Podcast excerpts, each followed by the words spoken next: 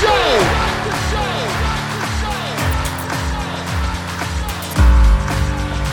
You have all made it to the dance. You have all made it, made it, made it. Start the show. Coming to you from the X Access, it's Jon of All Trades with your host, Jon Acks. Welcome, welcome, welcome to the Jon of All Trades podcast, episode 359. Your host, Jon Acks. Thank you for joining us. Glad to have you back once again. And we roll right along with two of my favorite things.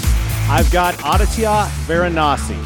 He is CEO of Awarity. He is formerly of PepsiCo and Frito Lay. So we're talking two things here snack foods and TV, and you get plenty of both. And I'm being a little bit intentionally glib with that, but you know what? I'm trying to sell something, so is he.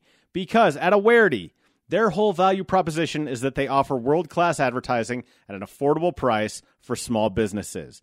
On the biggest streaming apps, the websites, only in the areas that you service. So there's a geographical component. You can target where you want to reach very specifically, which is a huge tool for small businesses. Because if you think about casting a wide net, that's going to be a lot of wasted money, a lot of wasted energy, a lot of leads that maybe aren't super useful to you, or people who just aren't interested in your product. So, this is banner ads on sites like ESPN or HGTV or Forbes.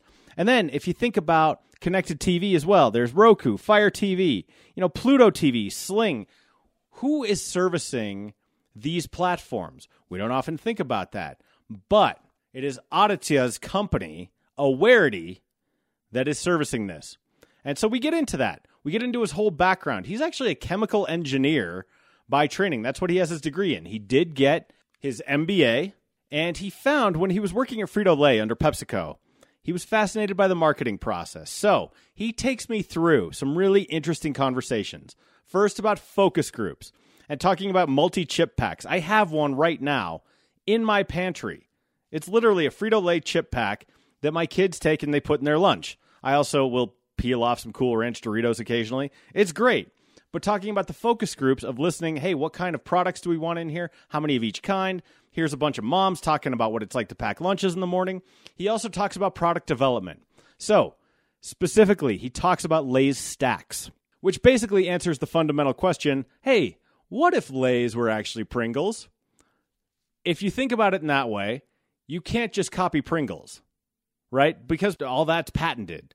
So you have to develop new product, new packaging, new marketing. It's a whole big, long process, and he walks me through it. So you get kind of a twofer in this episode, which I love. On one hand, you get insight into one of the biggest corporations in the entire world and how they do things. He's got great stories about that.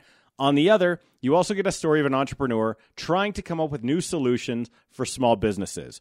Exciting episode right in that sweet spot of things that I love. Where, yeah, we're talking about one thing, but hey, we're also talking about this other thing. How do they come together? How does your past experience inform your current present? That kind of thing matters to me. I love any time I get to sit down with an entrepreneur and learn more about them. Aditya is a terrific guy with a ton of great insight and doing a really cool company. So proud to feature him here. Quick plug for me the content train is going to keep on rolling because I got interviews in the can. I got tons and tons to show you. It's really, really fun. I got great shows lined up. Also, 10 year anniversary coming up here next month. We're going to be doing that in March. We've got a very special 10th anniversary guest. I'm also going to do a 10th anniversary mailbag. So I'm going to be reaching out to former guests, asking them some mailbag questions, anything they want to know from me. I'm going to answer that. We had a good time with that a couple of years ago. So we're going to run it back. But it's exciting times here on the Jon of All Trades podcast. I hope 2024 is kicking off well for you. I'm having a great time. I don't want to get too far ahead of myself, but knock on wood, we're having a good year so far. So I hope the year finds you well. I hope it finds you healthy. I hope it finds you on a path to fulfillment. What else can I wish for you? Now then, it's time for episode 359. I've got Aditya Varanasi. He is the founder and CEO of Awarity, and his episode starts right now.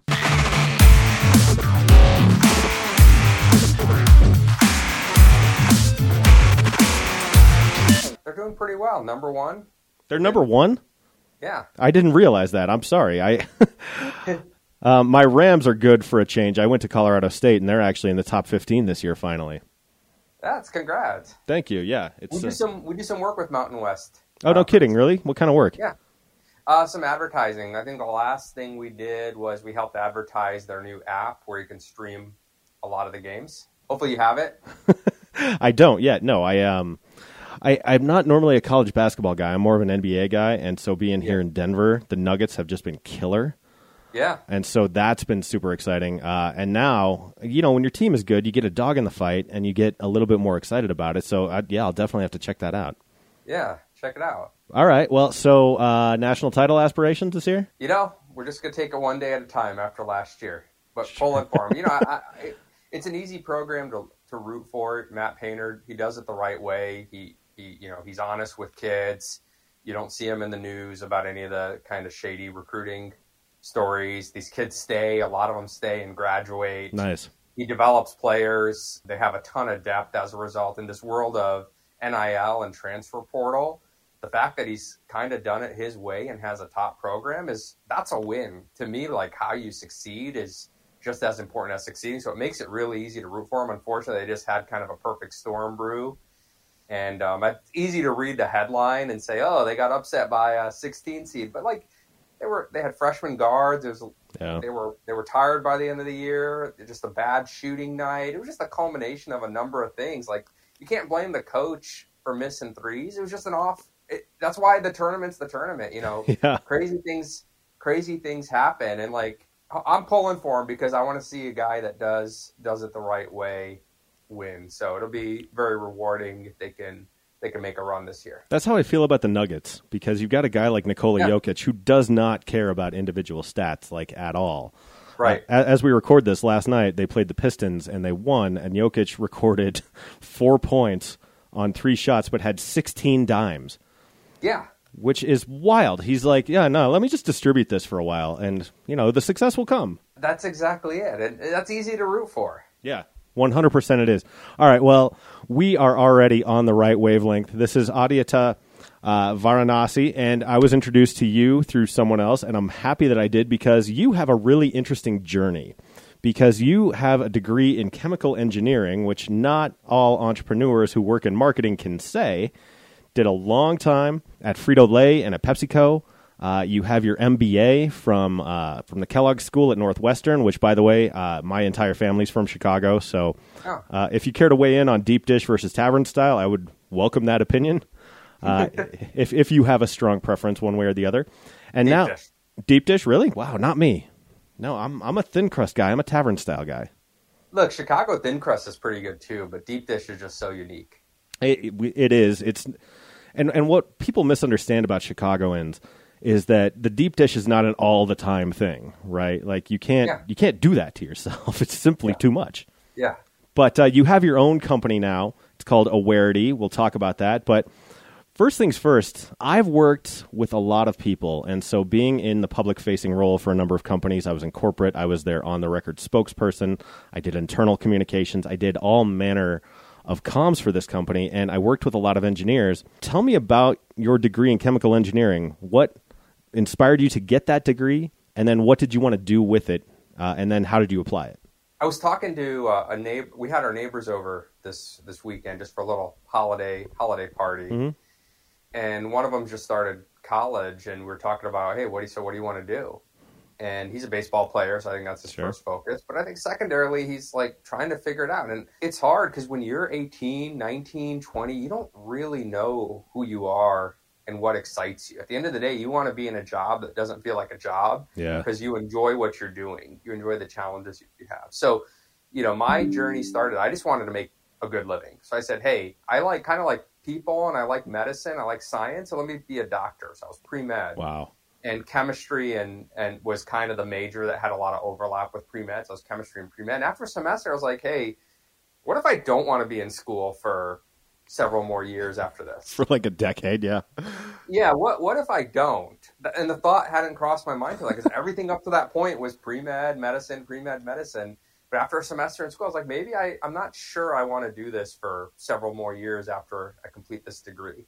So I said, let me let me add another major. My criteria were what pays well and what sounds really hard. And I Mm. heard chemical engineering was really hard, so I said, let's see how hard it is. Let's try it out. And that was honestly, if I'm That being- was I- I the may draw to you? The, the draw was how hard it was? I didn't know what I really wanted to do, but I knew I was good at like math and, and sciences, and I had the chemistry, you know, started the chemistry degree. So like there was a number of factors Sure, towards it, but it wasn't like I knew a lot about what chemical engineers do. I just wanted to make a good living. Yeah. Um, I didn't even think about doing something that you love and, and all of that. Not to say I didn't enjoy engineering. There's a lot of things I loved about being an engineer, but that was what drew me to chemical engineering. Is hey, there is some overlap with pre med it was supposed to be really hard, so I felt like I'd be challenged, and it paid well Yeah. after graduation. so I was like, okay, check, check, check. Let's try this out. And it wasn't until I, you know, I got hired by Frito Lay, working on new product development. That was the first time in my life I'd been exposed to marketing. So I got to work with the brand marketing teams on products like Lay's Stax or Tostito Scoops, and got to go to focus groups, see what customers Yeah. say, start thinking about financial strategy, competitive strategy, business strategy, all of that, product design, you know, how you're going to delight the consumer, graphics, design, commercials, all of it. I was like, this is really cool. And there's always something to improve on. I think that leads back to that theme of, hey, it sounds really hard, so let's let's try it. And um, that's ultimately what drew me to go get my MBA and then rejoin uh, Frito Lay in the brand marketing group. I got my MBA working. I actually lived in Chicago for almost for a little over two and a half years, Yeah. and I worked at Quaker R and D during that time while I was getting my MBA, and then came back to Frito Lay in the brand marketing group and learned a lot about marketing. I was the only former engineer, one of the only former engineers in, in the marketing group. Yeah, I, I imagine that's true. I want to pause here for a second. For anyone who has never participated in a focus group, were, like, were you behind that two way glass? Yeah, Yeah. Those focus groups, no matter what you're doing, whether you're talking about a proposed ballot measure or, say, new tortilla chips, those focus groups are always so weird. You never know what people are going to say, and people will say some really unhinged things that, that you just did not see coming. Can you give me a snapshot of what a focus group at Frito Lay is like? Yeah, you know, it could go a number of different ways. There was one we did with the sales team, and it was showing them a way to merchandise Lay Stax. Because what you don't want is Frito Lay has its own distribution system, taking 17 individual jars out and lining them up perfectly on a shelf. That's that's a that's not a great use of their time. So I designed, I actually got a patent for it, a shipping carton that could tear, tear into in, into a merchandising tray. Wow. And so we were testing it and we made that a little focus group. Now that was not behind glass, that was a little more internal, but that was really interesting to just see how they experienced it, how they tried it, what they said, what they said worked. And then on the other end, it could be, you know, products, tasting a product and hearing what they think, or it could be just talking about their lives. When I was on a multi-pack at Frito-Lay, hmm you know, we would just listen like to moms talking about what's important for them when they're packing their kids lunch. And I think the theme that came out of all of it, which we could all resonate with in real life, people are generally not very good at articulating what they want, what they really want. No, there's a great scene on The Simpsons where they're like, "So you want fantastical stories featuring aliens and robots and things, but you would also like more grounded stories that are more personal and u- unique to the human experience." They're like, "Yes." You go, "Okay, that's extremely conflicting data." And Yes. h- how do you how do you do that? So yes, you're right. People have no idea what they want. I think it's a myth that we know ourselves well at all. I agree. And, and so I think what you listen for in those is you're listening for the sentiment, you're listening for Yeah. the emotion, you're listening for what are kind of the underlying motivations that may or may not be articulated clearly. And that's not a knock on anybody in the focus group. I think it's all human. No, no, you're not wrong. And just because people are poor at articulating doesn't mean that, that they're not coming from a genuine place.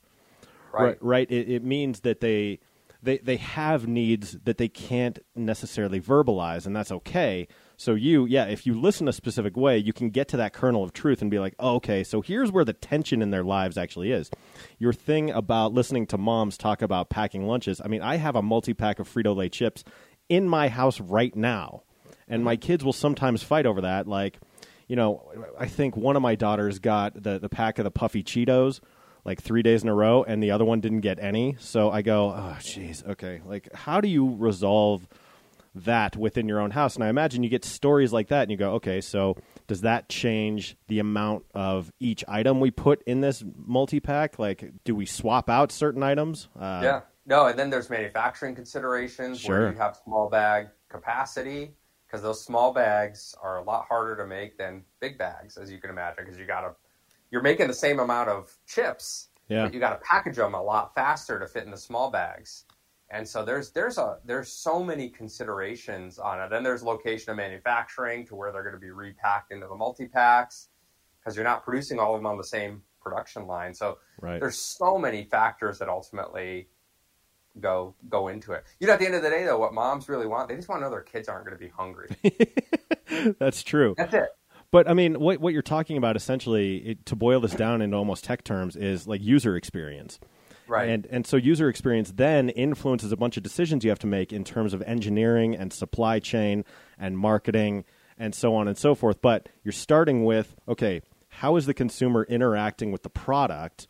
And then how does that influence the choices we make to maximize the value of what we have and make them the most happy? Is that exactly. Exactly. yeah. Interesting. So let's bring that into advertising because advertising to me is in kind of a weird place. It's a place where we have ads all the time, yet people are working, especially in the online space, to avoid as many ads as possible. So there's an inherent tension there. And I think about how products and companies are trying to get their message to consumers and just how difficult that probably is right now. Thankfully, I don't have to do a ton of that right now.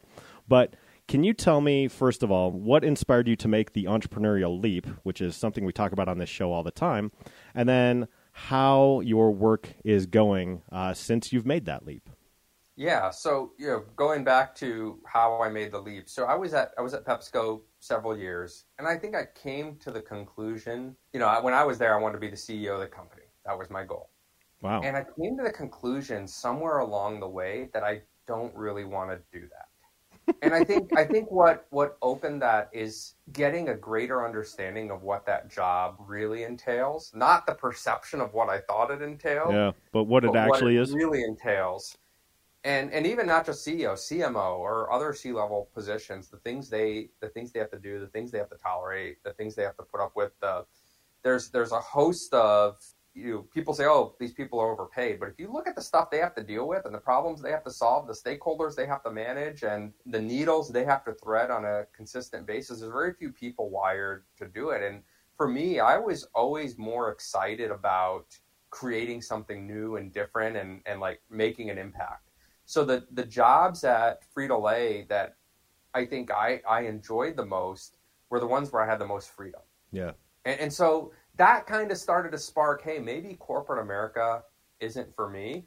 But here I was. I was, you know, 14 years into a corporate America career. I had a mortgage, two kids. Like, you don't just jump to an entrepreneur. And, and so I just said, you know what? I'm going to stop worrying about getting promoted.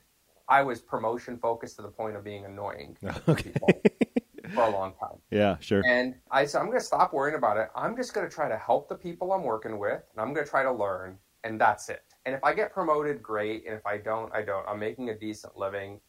It is what it is because I don't know what's what's next. Yeah. And I got a call out of the blue from a private equity firm. They were looking for somebody with my background. They really liked the fact that I was an engineer, but also had kind of top tier consumer marketing experience. Yeah. And they were looking for somebody to be the CEO of an insurance startup that they were going to fund.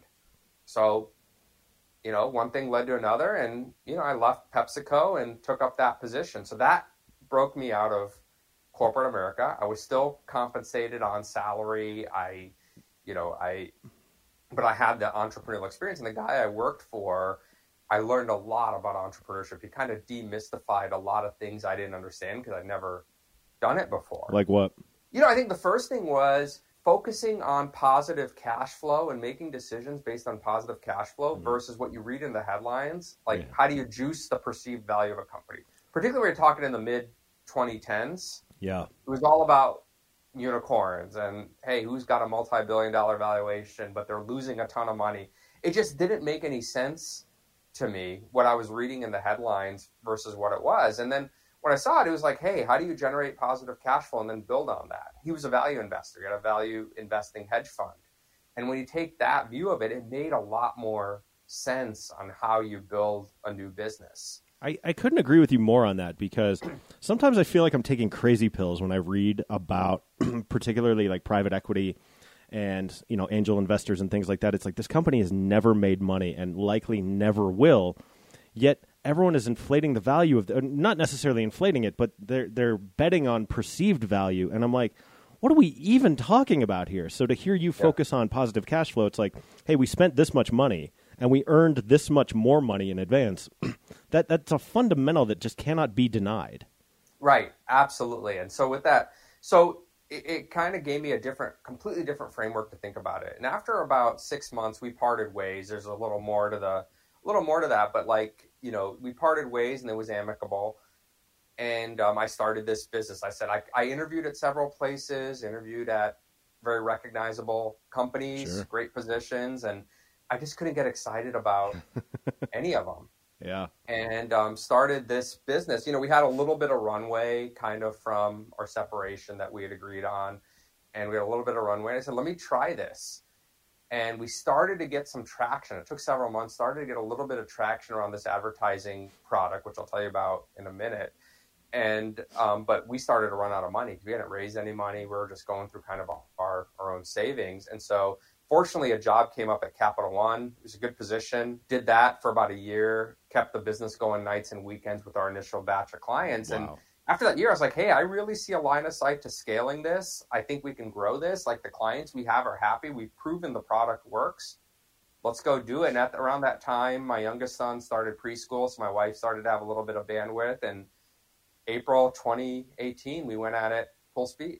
Nice. All right. Well, I want to touch on something first. You mentioned the the corporate officers of a company the size of PepsiCo, and you're right. That's a lifestyle. I mean, essentially, you are signing up for an all-consuming, all-encompassing lifestyle, and you really have to want to have that as your title and to be your life.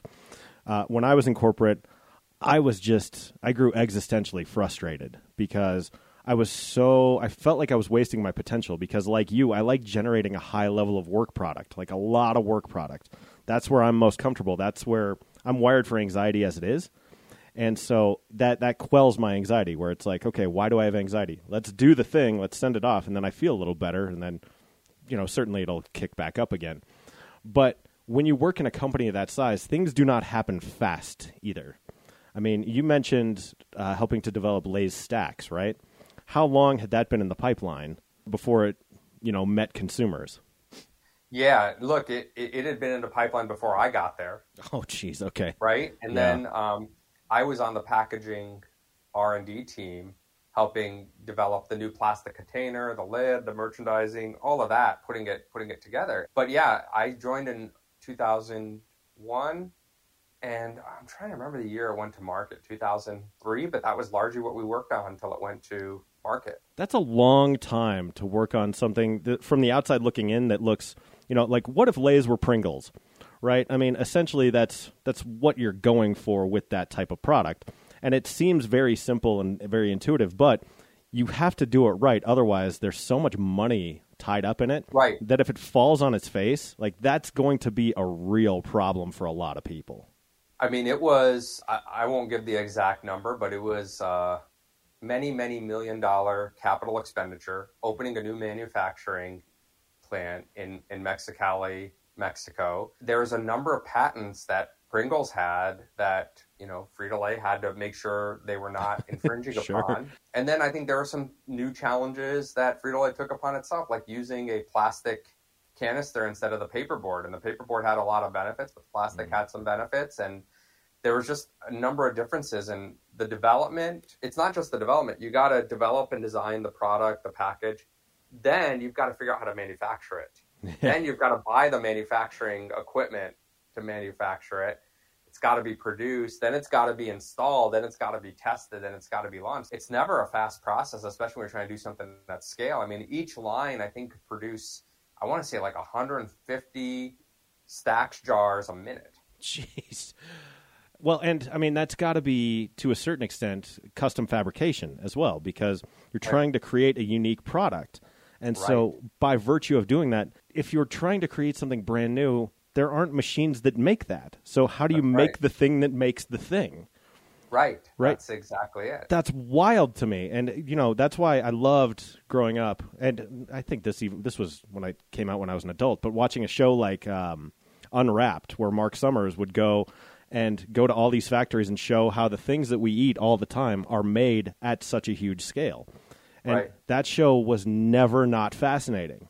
And so Right. to hear you describe it, if if you're wired a certain way, that's a very appealing kind of problem to have. You Yeah. get you get to see something develop It was exciting. It was fun. right, but you're working on one thing for a very long time compared With a to, lot of details. with a lot a lot of details. You go, okay, well, what am I going to do today? Oh, we're working on this So I'll- container I'll, give still. you a small example. Nobody in the industry had designed. This was a plastic blow molded bottle, but an injection molded snap lid. Nobody in the industry had ever achieved that because the tolerances are so different. It's hard to get it fit, and the problem was so complex. I actually got multiple patents for the solution Wow. I came up with to make it to make it work.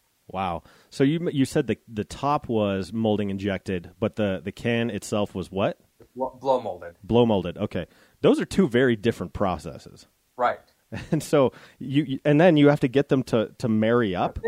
Yeah. Wow. Okay. It So I reminds had spreadsheet upon spreadsheet, like looking at the standard deviations, the manufacturing tolerances, what they needed to be, could we deliver it, how much would we have to measure to make sure that the largest lid would fit on the smallest bottle and the smallest lid would fit on the largest bottle and it'd feel the same to the consumer. Good God, man. That like That- what? That's just an example of the kind of detail that goes into something like this. Yeah, I I was uh, college roommates with a guy who became a civil engineer, and one of his favorite like newspaper cartoons was you have two engineers, one building a bridge, and one starts from the other side, and one starts from they they start from opposite sides, and they come, and the bridge is like this, and they don't they don't touch, and it's Yeah. like.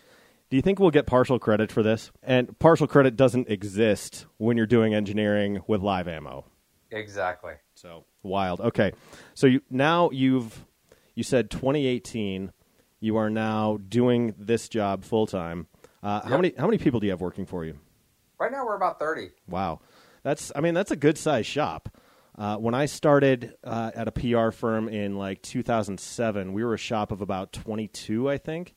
Yeah. And then, so that was in 2007. The Great Recession came after that. And as people would leave, we just wouldn't fill them. And by the time I left, we were down to like 12, I think. And so I myself never wanted to build an empire. You mentioned you had aspirations of being CEO of PepsiCo. I just never wanted to be responsible for someone else's rent. Um, and so for me, I'm happy in my own little one person niche. How has it gone building this new empire of yours? And how, how are the rhythms finding you? I think the freedom is fantastic. The ability to focus on impact Yeah. is fantastic. I think there's some things that I wanted to do on how you engage with the team, how you create a fulfilling work environment, how you make people a part of something that you can't necessarily do at a big company the same way that have been fantastic. But look, there's there's challenges. Um, Yeah. There's no doubt there's there's challenges, and you've got to pay the bills. You have clients that don't pay. Ooh, that You know, that one have- always hurts. That one is you're like, what? Are, why? How? How? How, Yeah. how do you not pay? Yeah. Or why do you sign a contract that you're not going to honor?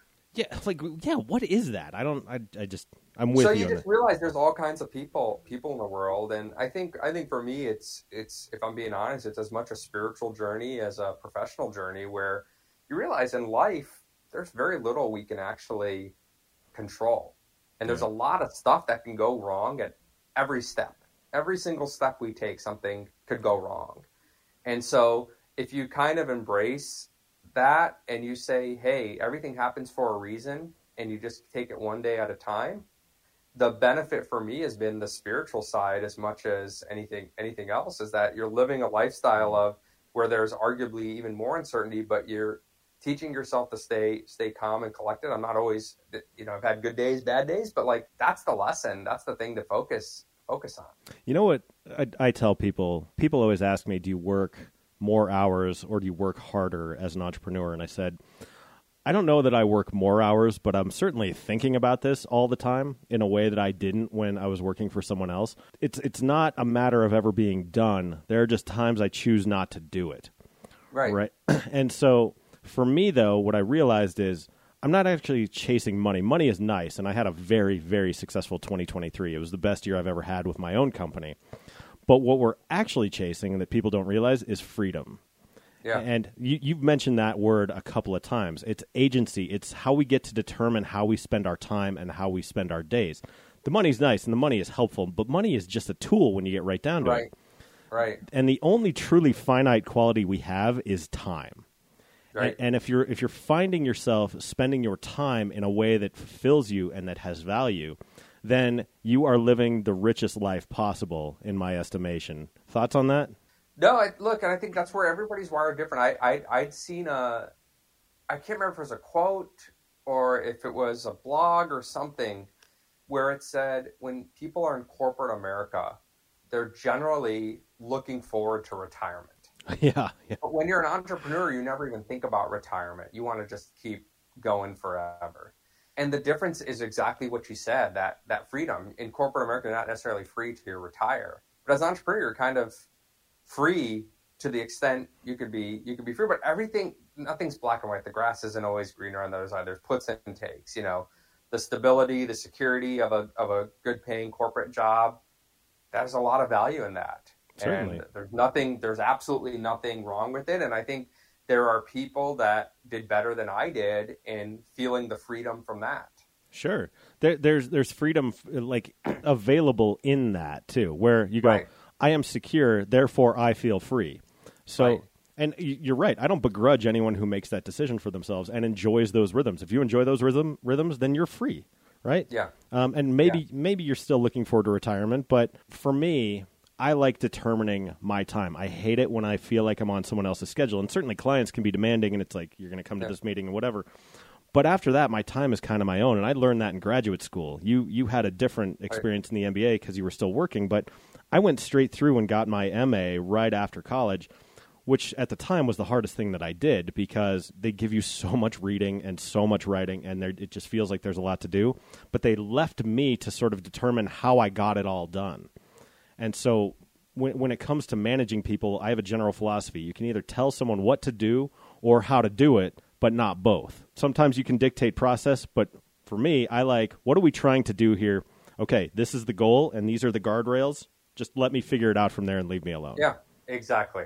So um, let's talk about Awarity because uh, Yeah. as I looked at the website, I thought this is really cool, and I'm sure that I have seen ads from your clients because I have a Roku, um, I have Fubo, I have, I love watching Pluto TV, and I also have like Samsung TV Plus Yeah. that has just the weirdest channels ever.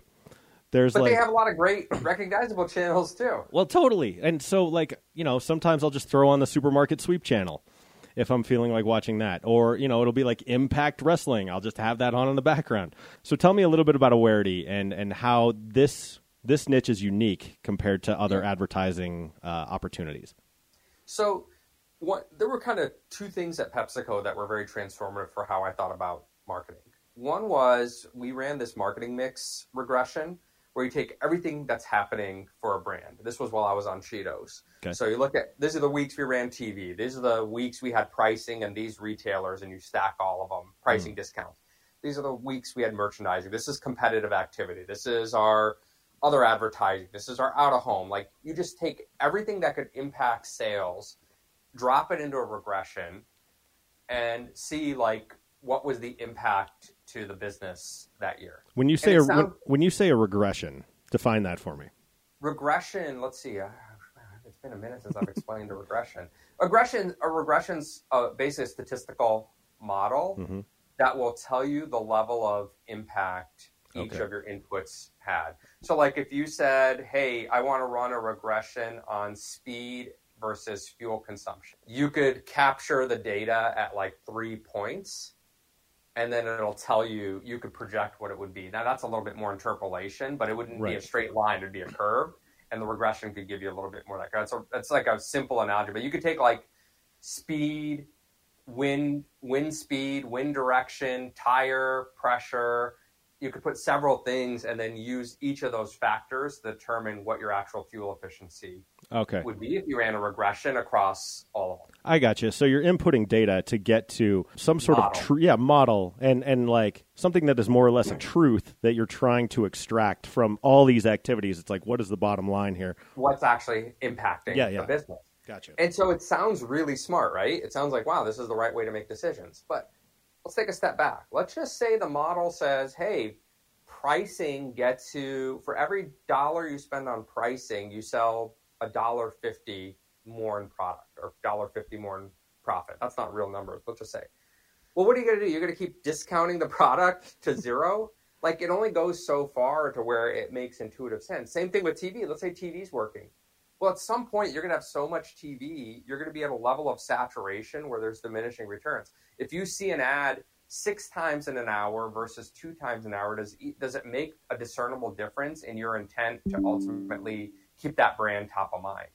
And so you have to also apply human influence. So like the thing that didn't st- that didn't work for me, and this probably comes from my engineering background, it's like this is completely neglecting the interaction of variables. Mm. And you know, how do things work together? So I had them run what happens when you've got TV at the same time as pricing, at the same time as merchandising. And what we found is the lift when you have all three running at the same time is a lot higher than the sum of each of those in isolation. And so you're a consumer, you're sitting on the sofa, you see a Cheetos commercial. You know what a Cheeto is. You already have high awareness, but hmm. it's reminding you how Cheetos is unique in the world of snacks. It's orange. These aren't conscious thoughts. These are yeah. emotional sentiments we feel. It's orange, it's messy, it's playful. It makes you feel like a kid. You feel kind of goofy when you eat it. And like that feeling you have when you have Cheetos is very distinctive and unique in the world of snacks. World snacks includes carrots, right? Yeah, goldfish, potato chips, you know, um, could ice be, cream. Yeah, it could be anything, literally, and anything. yeah, it but could Cheetos, be fruit. The role of the Cheetos commercial is to highlight where it's exceptionally distinctive. So you see, you're like, oh yeah, Cheetos. I feel like a kid when I eat Cheetos. That's you don't think that consciously, but that's the emotive feeling you have, the subconscious feeling that you can't necessarily articulate. So it's like, oh yeah, Cheetos. Then when you go into the store and you see it merchandise, like, oh, I was just thinking about Cheetos. Then you see it's on sale and you pick it up because it's hey, it's on sale. Why don't why don't I just grab grab a bag right now? It's that culmination of things that ultimately lead to purchase. The other was programmatic advertising. These are the ads that are placed on streaming TV a lot of not all but many streaming tv apps or banner ads on websites. So if you visit like yahoo.com those ads you see alongside the articles are, are banner ads. Mm-hmm.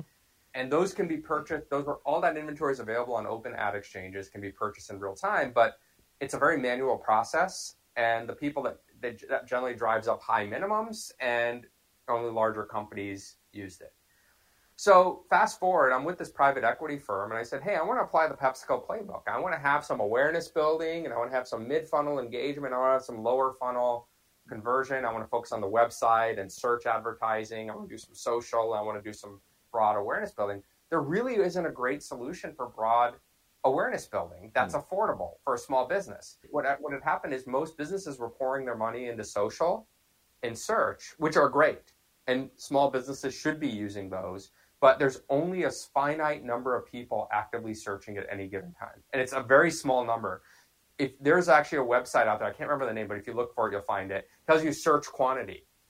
Even some of the biggest items that you might imagine people are searching for, it's in the thousands per day. That's it. And, and so, in a well, okay. So, and are we talking about America or worldwide? America. Okay. So I mean, God, and then you narrow it down to a city if you're a local business, and you narrow it down yeah. to a couple of zip codes, and it's it's fewer and fewer. Sure. So you're only reaching the people actively searching. That's very small. Social, less than half of social media users are on the platforms daily. Yes, we are biased by the heavy users or our own behavior, but the truth is you have limited reach on social media. Now, the people you reach, it can be very effective, but you have to realize it's not a broad reaching channel. So my thought was, hey, we could take programmatic advertising develop some automation so that way we can run the campaigns at a smaller, more affordable price point. So I don't have to hire people to manage each campaign. Right. And then develop some optimization so it actually becomes more effective. And that's where ultimately our AI based optimization comes in and we could have a solution for small business. That's what we did. So now, for as little as three hundred dollars a month, you know, clients can be seen over hundred thousand times just in the uh, zip codes they service. Wow! On TV, we guarantee for thousand dollars a month, your commercial will be seen twenty five thousand times with non-skippable thirty second commercials, and you can pick the zip codes you want to be in. And with banner ads, we can actually get more granular. We can get down to census blocks, census tracts if you want to. Wow, that's amazing to me. And what's really funny to me is essentially what you're buying is user profiles at this point, right? I mean, you're you're buying No. really? No, we're not using it. We're using very little personal data, and any personal data we're using is fully anonymized. That's more done on the TV level, at the household level. Okay. With the banner ads, it's like let's say you're an HVAC company. You know, you mentioned Chicago, Mhm. right? And let's just say you service the northwest suburbs of Chicago. First thing is, if you went to buy cable, you would have to spend a lot, and you would buy all across the Chicago DMA, the media market. So every place that the Chicago local news runs is where your commercial would be seen, in, even if you don't service it. Right. The second thing is, let's just say you are a higher end HVAC company and you don't offer the cheapest prices, but you offer the highest, the, the you know, the longest guarantee of your work, the highest quality equipment, and so you really only want to be in those higher, higher income neighborhoods Right. well, your solutions are limited. What we could do is isolate the identify and isolate the zip codes that meet where household value is above a certain amount using census data that's publicly available. We Mhm. bought a library to make it easier to analyze and serve ads there. And then if somebody's reading about capacitor replacement or my heater is not warm or my air conditioning is not cooling, those topics within those zip codes, we can place that HVAC ad right there. So it's at the publisher level, it's at the website level where we're placing the content within the zip codes that they Okay. ideally want to service. So there's no private data. It, you're, you're right. It- You're right about that, and I mischaracterized it slightly. But it's similar to when you hear about mobile advertising, like geofencing, right? Right. You, you want people within a certain That's exactly it. geographic location, and so wow, that's that's really cool. So, I mean, I've I've heard you allude to this as democratizing uh, advertising for small businesses. That's right. Was it difficult to get people to buy into this idea just because it is new? I mean, anytime you're doing something new, people are resistant to that. But um, have you found good success with it? It is. It, it's it's hard, and and early on, you know, we had a lot of learnings. How do you message it? How do you communicate it? How do you sell it? How do you set the right expectations? I think we're in this world where people want to say, "I turned on advertising and my business grew." And if life were that simple, every everybody'd be a billionaire by now. we're one piece of it. We we can be the most efficient advertising platform in the world, but there's a lot more that goes into growing a business. You know, I was talking to one of our clients, and this is you asked about the challenge. This is arguably our b- biggest challenge. He's the CEO of a co-working franchise, and he was telling me how one of his co-working locations was complaining that they're not getting enough leads from corporate marketing. But he went in, he pulled up the dashboard. He said they're getting just as many leads as everybody else. They're just not following up the Mm. same way. And so there's so many factors that ultimately go into a purchase decision. We can introduce the brand more efficiently than anything else, but the old, you know, the old adage is consumers got to see an average of seven times. And there's four P's to marketing: price, product, placement, promotion that ultimately go into it. So I'll give you a very black and white example. We work with a lot of minor league baseball teams around the country. We largely do the same thing for every team. We're targeting baseball fans, we're targeting families, we're targeting moms, mm-hmm. advertising the businesses in those markets, you know, for corporate nights, things like that. One team may track 15 to 1 ticket sales versus what they spent with us. Now, first off, you shouldn't give us all that credit because it's a whole host of things Right. that ultimately lead to that. Another team may track two and a half to one, but we did the same thing. It's because all those other factors go into buying that ticket. Where's the stadium located? What's their game day experience? What's their pricing? Yeah. Did they do a lot of online ticketing versus walk ups? Because you're not going to track a lot of sales if it's a lot of walk ups. How long have they been in that market? What are the other things they're doing in, in marketing? And so it's a very black and white example to advertising. Advertising help can help anyone. The amount of that help is relative to how strong the fundamentals of your business are. You know, it, it reminds me of I don't know if you've ever gone through physical therapy, but it's generally mm-hmm. pretty excruciating. they always tell you you go in for treatment and the treatment helps, but they're not magicians, right? So they they are one of the tools, and then they give you a bunch of exercises that you have to do at home. And Yeah. so and so to your point, it's like, look, we'll we'll get you in front of people. What you do with that then is kind of on you. Like we are but Right, one exactly. tool, yeah. And so yeah, that's that's fascinating because I I do that with podcasting because I produce other podcasts besides my own. And people always ask me like, when do you think we can monetize this? And I go, you're not going to like my answer. It's probably never. Yeah. Um, because you're going to make this thing look cruddy and corny and cheesy if you put a bunch of terrible ads on it. You Right. need to have some other reason for doing this. Make this a suite of your communications activities because that's usually the types of businesses I'm talking to. You know, where it's like this needs to be a part of an overall outreach strategy that is attached to some bottom line business goal. So, to your point, what you're doing is not necessarily a panacea, but can be an extraordinarily useful and game changing tip if you incorporate it the right way. Yeah, exactly. Fantastic. Well, I love that. That's anytime you're coming up with a new product and, and a new way of thinking about things, that is necessarily going to have some challenges, but frequently is one of the most rewarding things when you see people experience what you're doing and it changes the way they view the world. Absolutely. Phenomenal. Okay. Well, as we wrap up here, um, is there anything we haven't covered that you'd like to share about yourself or about uh, about Awarity? No, look, I think um, we're here. We're here to help. So if anybody's listening, they're like, "Hey, we need we need to get some more exposure for our business."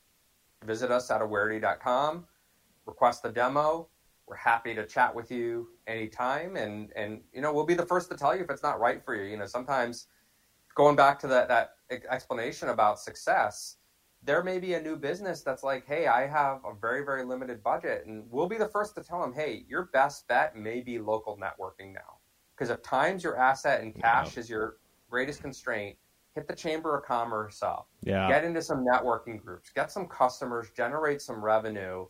And then we're here after you get kind of your website and some of your fundamentals in place to a good spot. After you've learned from those experiences, we're here to help. So we'll be the first, because for us, the goal is a long term relationship. The way our pricing works, because it's so affordable, we, we really only profit on a relationship if it lasts. Sure. And so people that just use us for a few months and walk away, that's not good. And so it incentivizes us as well to be thinking about the client's interests when they come to us. Well, the way I mean, you you are a holder of patents, and you have. Uh, I mean, I, I imagine the ones you developed for Frito Lay or PepsiCo live there.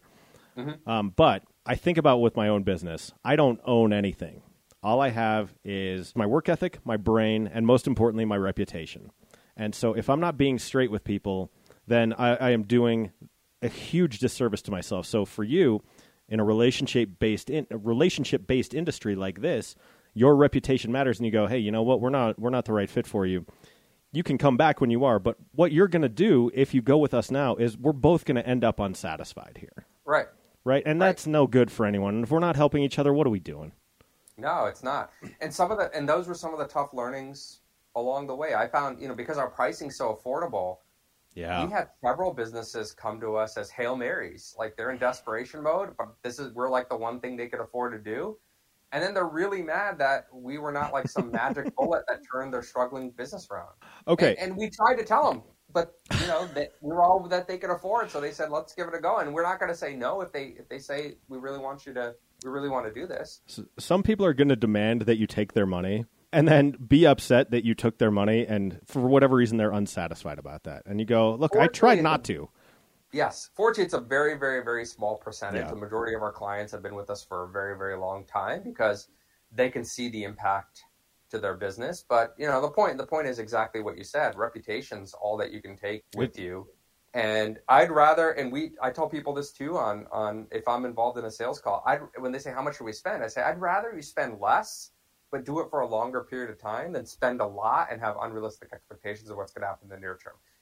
you're, you're setting expectations that's beautiful is there anything else uh, you'd like to plug you plugged awarity.com that'll be in the companion blog piece uh, as well as in the show notes uh, but are there any other plugs you'd like to make right now That's the biggest. That's the biggest one. I'm working on a marketing book to help small to mid-sized businesses. Uh, hopefully, it'll be out sometime later this year. The goal again, just uh, how do you translate what the big companies have figured out over you know hundred years, and make turn it into a tangible, actionable plan that's accessible for small to mid-sized businesses that don't have the same resources. Well, you'll have to come back and talk about that once that book is out. I would love to have you back on the show. This has been a phenomenal chat. You can uh, you can find more about Awarity in the show notes. I said- As I said, we're on podcatchers everywhere. That's Apple Podcasts, Google Play, Spotify, iHeartRadio, wherever you get your pods. I am there. Aditya, this was an absolutely enlightening chat. I had a great time talking with you, and I wish you nothing but continued success. Thanks, Jon. I really appreciate you having me on. And that'll do it for episode 359 of the Jon of All Trades podcast with Aditya Varanasi, the CEO of Awarity. Proud to feature him. Go check him out. Everything is in the companion blog piece. That's on jonofalltrades.us. Also in the show notes, no matter what podcatcher you are listening on. And if you happen to be on one of those platforms, please leave us a rating, leave us a review. Those kinds of things all help with the awareness of the show. And hey, if you like what you hear, feel free to share it. Click like on any social media platform, leave a comment, share it with a friend, email it, carrier pigeon. I don't care. I don't know how that would work necessarily in this digital economy, but whatever, you understand my motivation here. The Jon of All Trades podcast is a production of Deft Communications. Check out Deft on the web, D E F T C O M dot US. Hey, if you need communications activities, I'm your man. I've been at this now for more than 15 years. Any kind of communications campaign you're running, if I can't do it, I will point you in the direction of someone who can. But reach out to me. Email is jon, J O N, at deftcom.us. I also produce podcasts for a ton of other shows. So if you have a podcast idea, reach out to me. I'd be happy to talk to you about it. On the socials, I am JOAT Pod. That's across platforms Facebook, Twitter, Snapchat, Pinterest, Instagram, Blue Sky, and Threads, all under the same handle. How convenient for you. I'm out of here for this week. It is phenomenal to be back in the saddle here with you. Thank you for letting me be a part of your life. Wherever you are, take care of yourselves, take care of each other. I know I ripped that off of Jerry Springer. It does not matter. And until I hear you again, say goodnight, Gracie. That's good, Johnny.